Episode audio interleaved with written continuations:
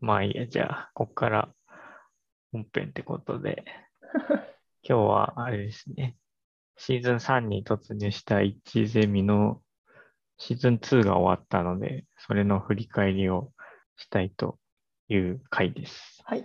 ではい今、ズームにはろ6人いるんで、ちょっと、あの、一言を名乗ってください。匿名希望の人は匿名でもいいんですけど。というわけ で私は岡です。私は1位です。フェルミウムです。スリーハードです。原さんや。ポッドキャスト的にはロビンさロビんンで。ですはい。はい、僕はボインゴです。はい。うんあと一人。僕は中山です。はい。はい。この6人で お送りしていきますが、えっと、まあ、シーズン1が2020年に始まって、ディープラーニングと物理学を読んで、で、えっと、その時は4人でやってたんですが、えっと、シーズン2で量量子コンピューター、動かして学ぶ量子コンピュータープログラミングというオライリーの本を始めて、この6人になりましたっていう感じですね。で、まあ、これを最近1年ぐらいかかって読み終わって、その振り返りをしたいと思います。えっと、なんか、この本に関して感想とかある人いますかこういう雑な振りで前回グダグダになったんですけど、そうですいね。や、うまあ、タイトルは合ってましたよね。動かして学ぶは完全に動かして学べて、めっちゃインタラクティブなプログラミングツールが揃ってるのは嬉しかったですね、明らかに。うんうんうん。うんうんうん。そうですね。回路も、こう、生成、なんか画像で生成してくれて。うん、そうですね、QC エンジンっていうなんかやつがあって、それであの各ステップごとにどういう量子状態になってるかっていうのが見れる感じでしたね。うん。このでも量子状態の表示がなんか独特というか円表示っていうやつを使ってて、それが結構まあわかりやすい気もするが、わかりにくい気もする感じでしたけど。うんうんえどなんですね。僕はこれしか知らないんで、こういう、こういうもんなのかなと思ってたんですが。あ、僕もまあこれしか知らないけど。 他にあんのかななんか行列とかで書いてるのが多いんじゃないかな。ああ、なるほど。でも視覚的に、だから結局、確率の面を面積、円の大きさの面積で、あと位相が、まあ、円の中の位相で書かれてて、まあ、いくつか不安はありましたけど、なんか、円が少ないときは全然見やすかったと思ってますよね。あ、そうですね。まあ一番の不満は、あの、レジスタごとに円表示を分けてほしいんですよね。なんかなぜか全部一緒くたにあいやまあそうそれあはあ、円してるから。それはエンタングルしてる、なんかエンタングルしてない、えっと、レジスタ組に分けてほしいっていうのは本当にその通りでしたね。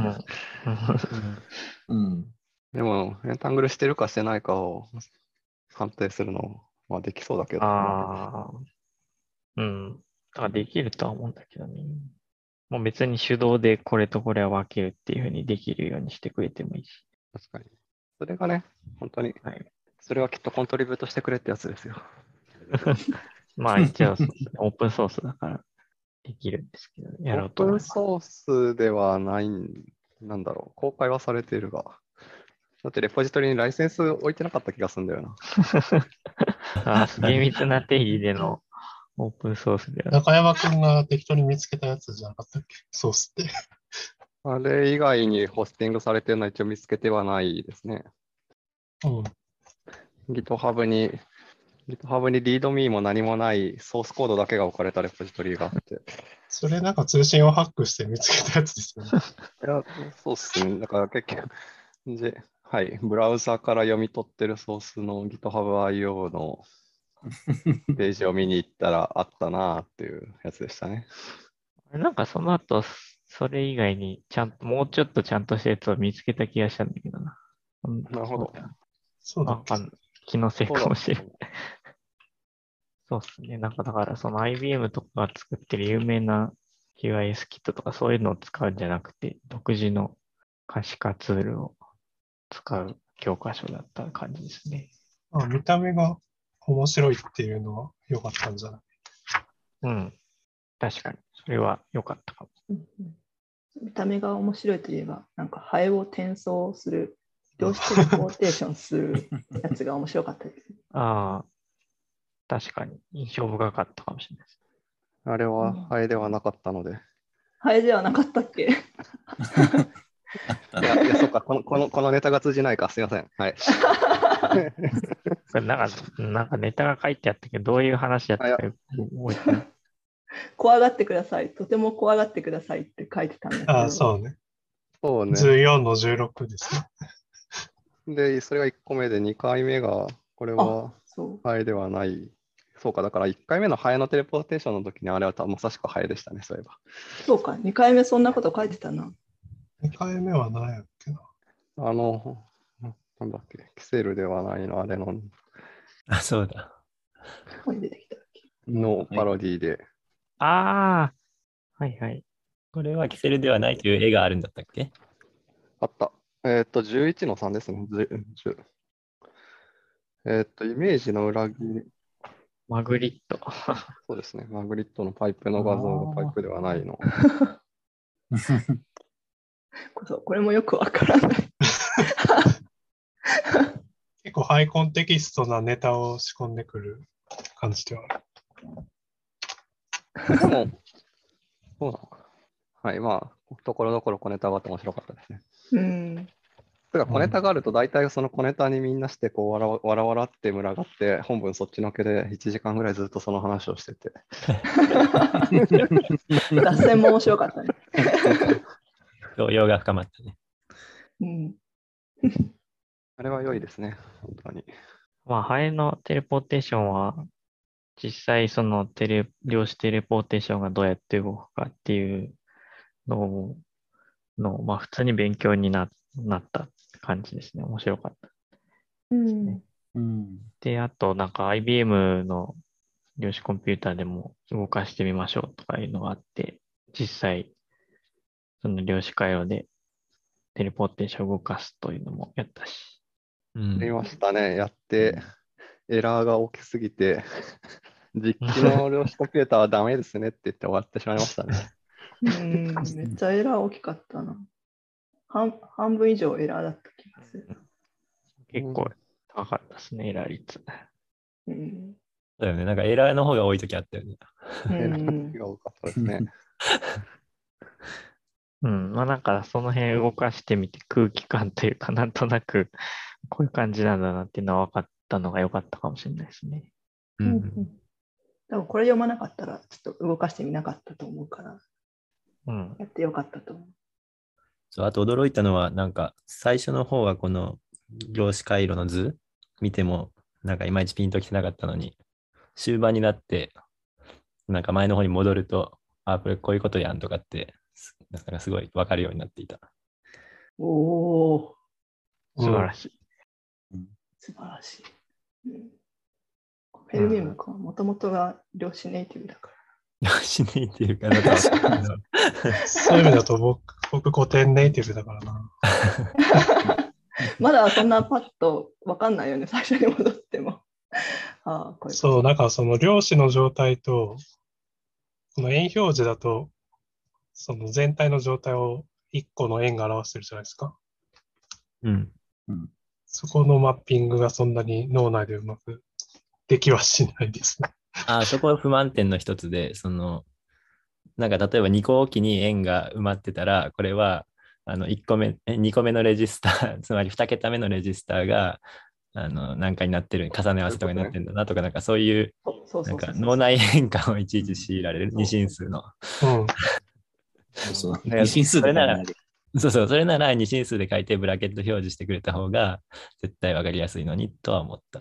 ああそうね。あれですよ。なるほど。うん。まあでもそうですね。ブラケット表示とかするとなんか普通の量子コンピューターとかそういう風になっちゃうからなんかどっちかっていうと分かりやすさを重視して頑張ってこれになっているという。そうだ よね。だから、その表裏一体ないよね、その、うんヒットとミットが。そうそう。なんかフェルミウム君が、りょえっと、二進数ネイティブっていう話が出てましたう ね。ん2の類以上大体覚えてるんで。 1、3文字なかったっけそ中中上れまででが覚えてる。イッチーさんがなんか二進数で時刻をつぶやくというそうあの流行があったんだけど、最近そう見て本当に、そうね。もうなんか、パッとが、10ん24時ぐらいまでだったら、パッと出てくるようになってしまった。すごい。あすごい。えー、それはすごいな。え、24は何ですか二進数で書く。ああ、もう、もう今はパッと出てこないな。もう忘れてしまった。 1100とかでは。 16たす8か。ねはうい。ん、16、いや、ねそう、16たす8だから1100なのかな。も00。はい、う一個か、0がもう一個あるかうん。な。はい。確かに。すごい、そう、すごい、それをやってた時は、すごい二進数変換の訓練になった気がする。えー、それを16進数でやる人は結構見かけるけど、2進数でやってるの実は見たことないかもな。あ逆に16進数でやってる人見かけるの。 16進数は、 うん、でも確かに最近あんま見ないですね。大学時代に はいたんですけどね。あ16進数の曲はみんな覚えないんですかってやつですよね。 もうちょっと何言ってるのかわかんない。ついになったり何16進数の九九って。あの 1A1B みたいな。 え、それ普通の九九も変わっちゃってるよね。だって九九51とかになるわけでしょ。すごい早い。え、そうなのいや、 早すぎる。早いな、本当に。どうやってんのえ、81、51なのかな知らないんですけ ど。だって81を変換す16がる。 5個、16が5個で80だから。おお、確か本当だ、51だ、すご ーい。あ、すごい。二進数が全てを賄ってる。に51覚えとこ九九50。 51役に立たなさそういや、わからんよ。その、なんていうのビビット列をあ逆アセンブリとかするときに役立つかもしれだ。人間逆アセンブリがわかんないっていう。 あなんかこうやってて思ったのがみんながあのパソコンというかプログラムに強すぎてその業 IT 業界の話題についていけなかったっていうのがありました。なんていうか今の逆アセンブリとかもそうう。だけど。そうなんですかなんか、イッチーさんも別に普通にエンジニアをやってるような気がしてたんですけど、聞いたことないわ。あーやってないんですよね私は。そうなんあですこうね。なんかさっきも言ってたけどこうそのこのプログラムをたどっていってこのこの本のあのシミュレーションソフトシミュレーションプログラムをたどっていってなんか GitHub にたどり着いたりしてたのを見ていやーすごいなーって思ってましたん。確かに、それみんな、みんながすぐソースコード見るからすげえって思って僕も見てた。ああ、あの、あれですね。Chrome とかの、開発者ツールですね。そうそう、やつ。みんなすぐかそれ見るまあ、あの、QC エンジンのこの教科書の、えっと、サイトの、なんか、窓がちっちゃかったりするって、それの、それを開発ツールで大きくしたりとかしてましたね。そうか、そんなこともしてたなうんあ、そうだよね。円が全部表示されなかったりしたよね。うんなるほエンジニア4人か。まあ、特に、あの、ロビンさんと中山くんは、ウェブ系のどな。ウェブ系ですね。つよつよの人だから、 M 系ですね。すぐソースコード見るソースコード嫌いな。いやいや嫌いじゃない面白いなと思ってああ、なる ほどね。なるほどなあれでも、まあ、それ、それ系。あと、ほら、なんか後輩になると結構ずっと、ずっとフリー変換をしてるフェーズだったと思うんですけど、あったあった。 結構なんかフーリー変換もなんか慣れ慣れてる人とそうでない人は結構この辺の理解が違いそうみたいな感じはありましたよね。あフリー変換そのものにですね。あったね。それ。そこはちょっと不親切だった気がするね、教科書。うんそうっすよね。フリー変換そのものの解説は一回も出てこなかったような気がする。ああ、うん。うんその割にその量子が何が強いかって、その QFT、はい。量子フリー変換ができるってところだから、 そその後無限に出てくるんだけど、あうあんだから、あれですね。二進数ネイティブであることと、両フリー変換を完全に知っていることがあれば、量子コンピューターは余裕だぜって。そうですね。この本の、あの、は、だいたい第、えっと、3つの、4つか、4つのパートに分かれてて、まあ、4つ目は、あの、ただ文献が載ってるだけだから、実質3つなんですけど、えっと、第1部ですごい基本的な、キュービットとか、多重キュービットとか、まあ、そういう話をしてて、で、第2部で QPU、えっと、量子プロセッサーのプリミティブな演算の話をしてて、まあ、その中の一個に、えっと、量子フリー変換 QFT があり、で、第3部で QP アプリケーションで、まあ、応用の話があるんですけど、まあ、大体ここで使われてるのが QFT とか、まあ、あと振幅増幅とかも使われてたかな。量子位相推定も使われてたかな。っていうまあ感じでしたね。だから QFT すごい重要っていうのは第3部読んで、まあ分かった感じですね。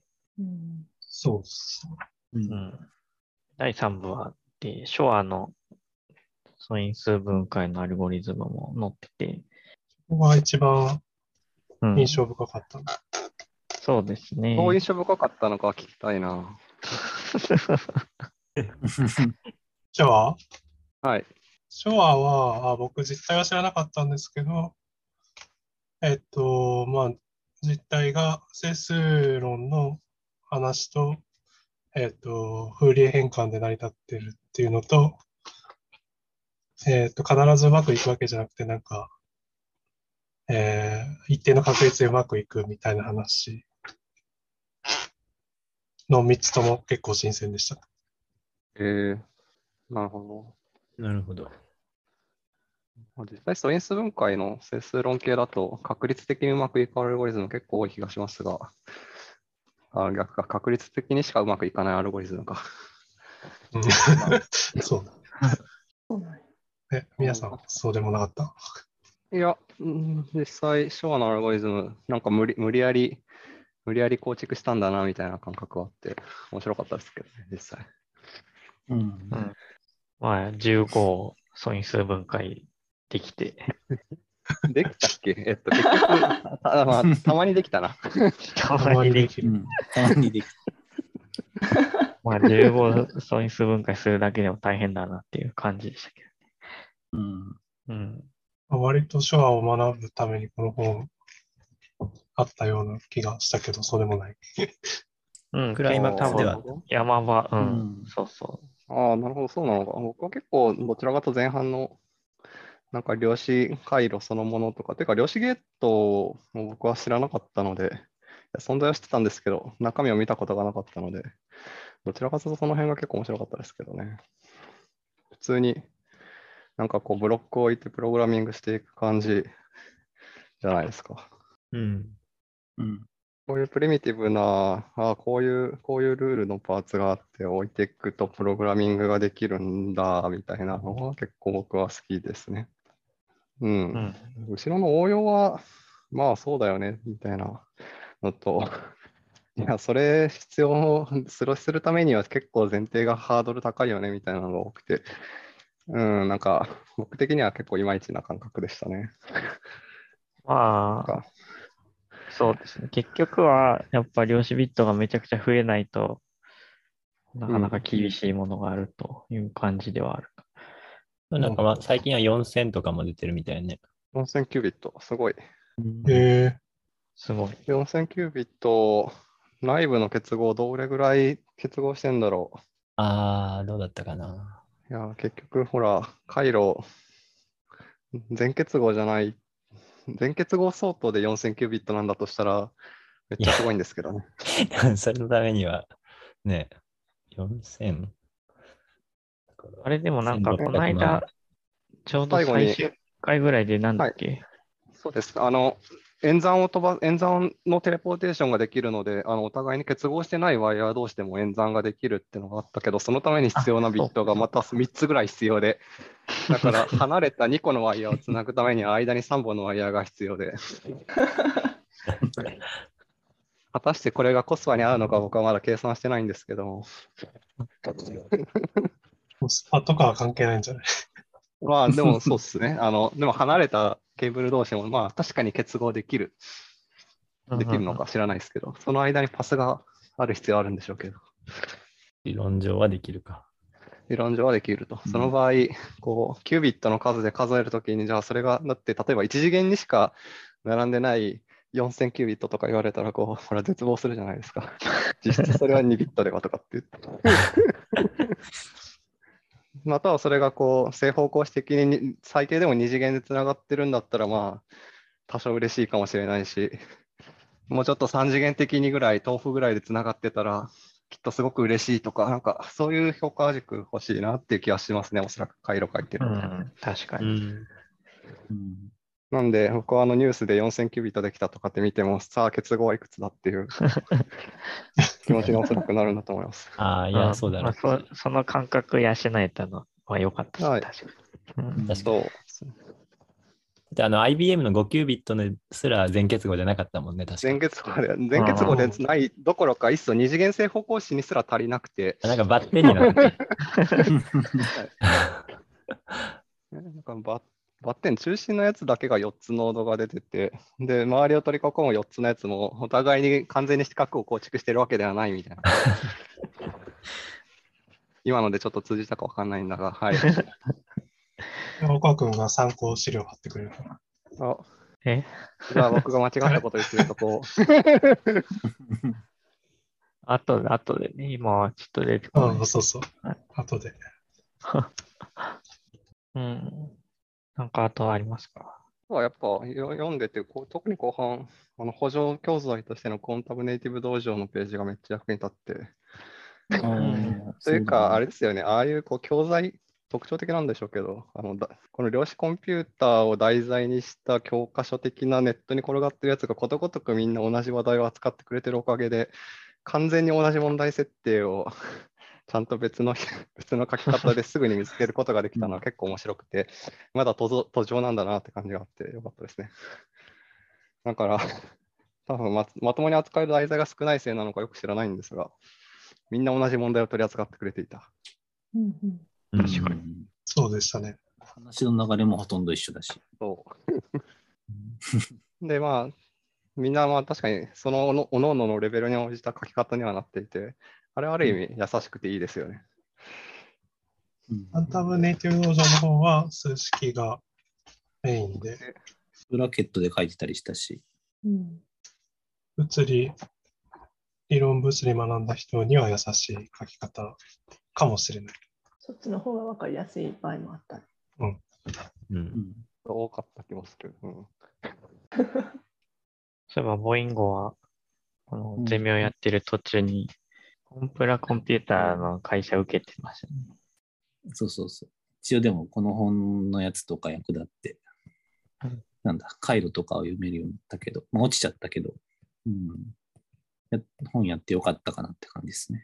うん本やってなかったら、受けることすらしなかったような気がするんで。ああ、なるほど。なるほど。うん。素晴らしい。この勉強会で量子プログラミングにうん、興味を持ったというか、心を奪われたってことですかね。そうだね。そうそうそうそう。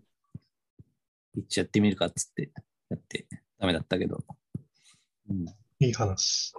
いい話。まだ勉強を続けるんですか何の量子コンピ量ュータ子ーコンピューター。うん。ああ、多分、個人ではなんかやるかもしれないね。おー勉強しやればいい、やれればいいかなとは思ってるんだけど、時間がどのぐらい取れるかが。個人でこれをやるとどういう、どういうことができるんだろなんか既存のアルゴリズムの 量子で高速化できるっていう論文はまあか書けるんじゃないですか。うな。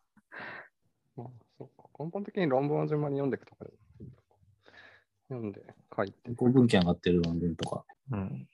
まあ、あとそういえば、まあこの本すごい量子と古典の計算量比べるっていう話が結構多かったんですけど、で、なんか印象深かったこととしては、その量子で古典を超える、えっと、アルゴリズムを作ったとか、そういうことがあると、逆に、その量量子の知見を生かして、古典のアルゴリズムがさらに高速化するっていうことがあるっていうのがあって、それも結構面白かったなと思いましなんだったっけ、それ。何やっけ、それ。た。なんか具体例は載ってたかどうか覚えてないんですいけやーど、そういうことがよくあるっていうふうに書いてありましたよ。ありましたね。いや、それはこう行列のところかな。だから主成分分析のところあ、そうかも。だろうかなと、今、やや山間で言って見に行っているんですが、すぐに見つからない。 SVM とかってこと SVM、SVM のための行列の主成分、ん分析かななんか最後のページ、200 280ページになんかそんな感じのことはちょっと書いてあるけど。うん。そうそう、13.4章に書いてあるね。QML、えっ、と、量子機械学習のアルゴリズム、ここで SVM と、えっ、と、PCA と、なんか、とかを、えっ、と、触れられているんですけども、これらのアプリケーション3つすべてが従来型アルゴリズムの研究に影響を与えて、より実行時間の短いアルゴリズムが発見されましたって書いてあります。まあ、なので、その量子えっと、アルゴリズムを研究すると、別に、その、量子ビットがめっちゃ大量に実装されないと使えないアルゴリズムであったとしても、まあ、アルゴリズムの研究自体は、その古典にも役立つ可能性があるということですね。ちょっと気になる注釈も書いてあるけど、その下に。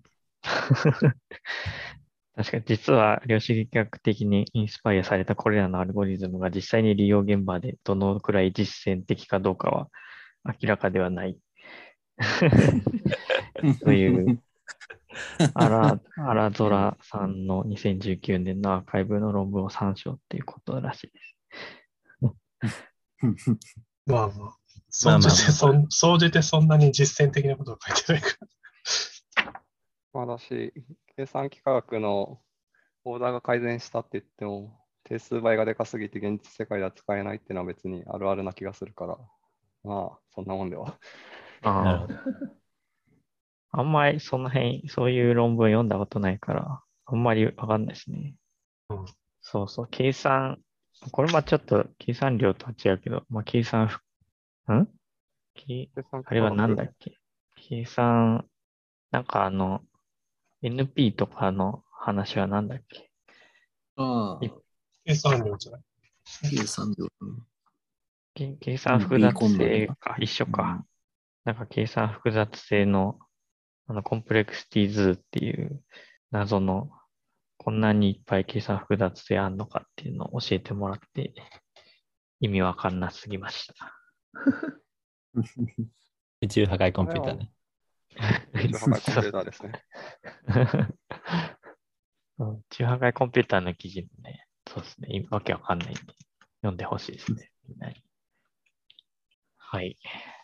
なんか、ありますか量子コンピューターと。量子コンピューター。うんなんか計算機関係のワードがちょいちょい出てきて、うんみんな詳しくないから、それを調べるけど、あまり覚えてはないかな。 ほにゃららのアルゴリズムとかはたくさん出てきた気がしますが。うん。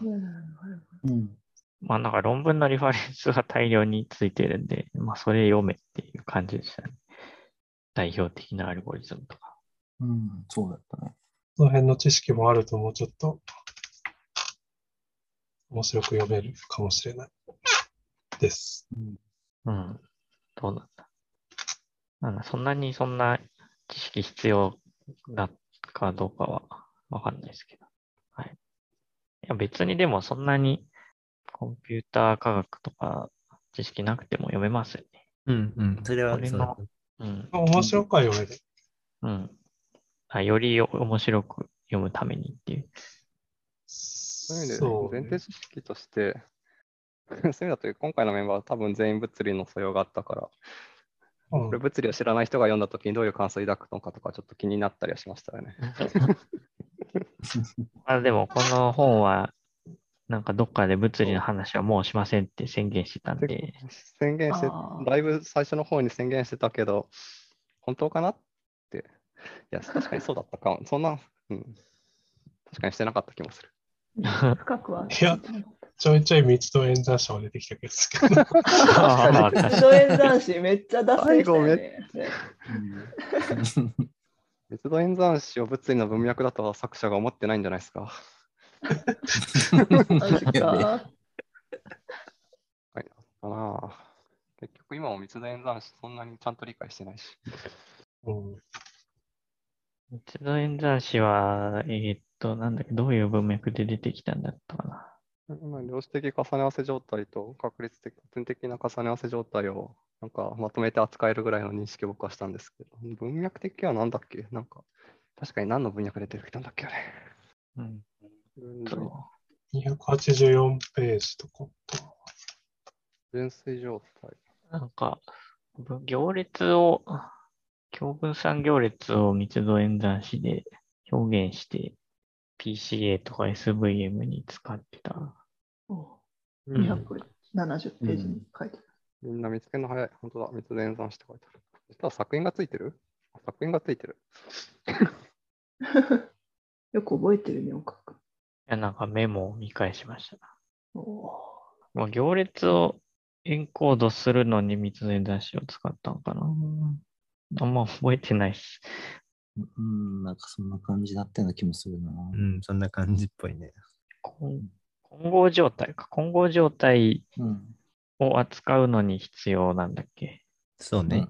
ああ、ああ、まあ、あんましっくりは来てないということで、はい。まあまあ、そう読んだけど、この程度の、あれですね。なんとなくの理解です。うん。はい。なんで、まあまあ、一応物理知らなくても多分読む読めるはずの本なので。ちょっとね、あれですね。日本語訳が特に誤色が多かったけど、うんうん。うんうん。そこはちょっと注意する必要があるけど、まあまあまあ、、少ない方じゃない教科そん書な。に多い、そう、そんなに多いとは思わなかったですよ。一章に1、2個ぐらいですよね。だって。そうかな。 なんか、なんか多い多い気がしたけど、特になんか後ろの方に行くにつれて多くなってる気がし後ろはどちらかと原文からして説明が雑。ああ、まあそれはあったかも。なんか誤色というか意味が逆みたいな文章だったよ。あ翻訳ミスいっぱいいねっ。ぱいありましたね。そうね、誤色というか、うん、そうですね、誤訳、うん、誤訳もあるし、もともとの、まあ、母音語が英語版で読んでるんで、英語版と照らし合わせても意味不明っていうのが、 まあまあまあ、たまにあったけど、まあ全体的にはまあまあ、割とわかりやすさを頑張ってる本なんで、うんよかったと思います。はい。はい。なんか、全体を通してコメントありますか全体を通して。この本全体にああ、関して。うんやってよかったよね、みんな。そうだね。なんか、うん。が、よかったですね。なんか、なんとなく、この、量子コンピューターでなんで計算早くなるのか、ちょびっと理解できた気がするし。うん。うん。まあ、回路組むの大変そうだなと思ったけど。 アルゴリズムを作るの大変そうだよな、というのは思うけど。僕はそもそも量子物理あんまり触れてこなかった。この本をやって量子と仲良くなった気持ちになったので、その量子、量子に触れるのに最初にこういうのをやるのもいいのかなと思いましたね。あ言ってたね。あ、はいはい。だから量子力学をいきなりやるんじゃなく、ここういう、あなんか量子コンピューターでちょっと量子の気持ちを知ってから。そう最初に移動型ポテンシャルとかやっちゃうから。そ確かに、うです最初ね。移動型ポテンシャルやってもよくわかんないですもんね。まあ、僕はですけど。まあよくわかんないと感じる人が多いでしょうから。はい。あれかまず計算ルールを教えてみたいな感じか計算ルールなのかなよくわからんけど。計算ルールというか、なんかもっとこれの方が量子がちゃんといるなっていう感じがするじゃないですか。まあ、そうまあ、てか、これを、僕は今回これを読んで初めてエンタングルの意味をちゃんと理解しましたからね。めっちゃシンプルなことしか言ってねえなとかっていう。うん。うん。んなるほど。ちょっとそれはぜひどっかのカリキュラムでやってみてほしいな。確かに。あつまりあれですね、大学入る前の高校生にこれを読ませてから大学に入れればいいんですね。難易度高 くないそれは大丈夫なの。風流変換とか。それは。いや、フリー変換だって、フリー変換はあんま、もうなんかこれはこういう演算ですって出てくるだけで、フリー変換の解説別にしてないんで、できまあ、すよ。確だかからね、に。これ式出てこないもんね。別に積分とかしてないもんね。いやーでもあれ、風鈴変換分からんと分からん気がするな。雰囲気で分かればいいのか。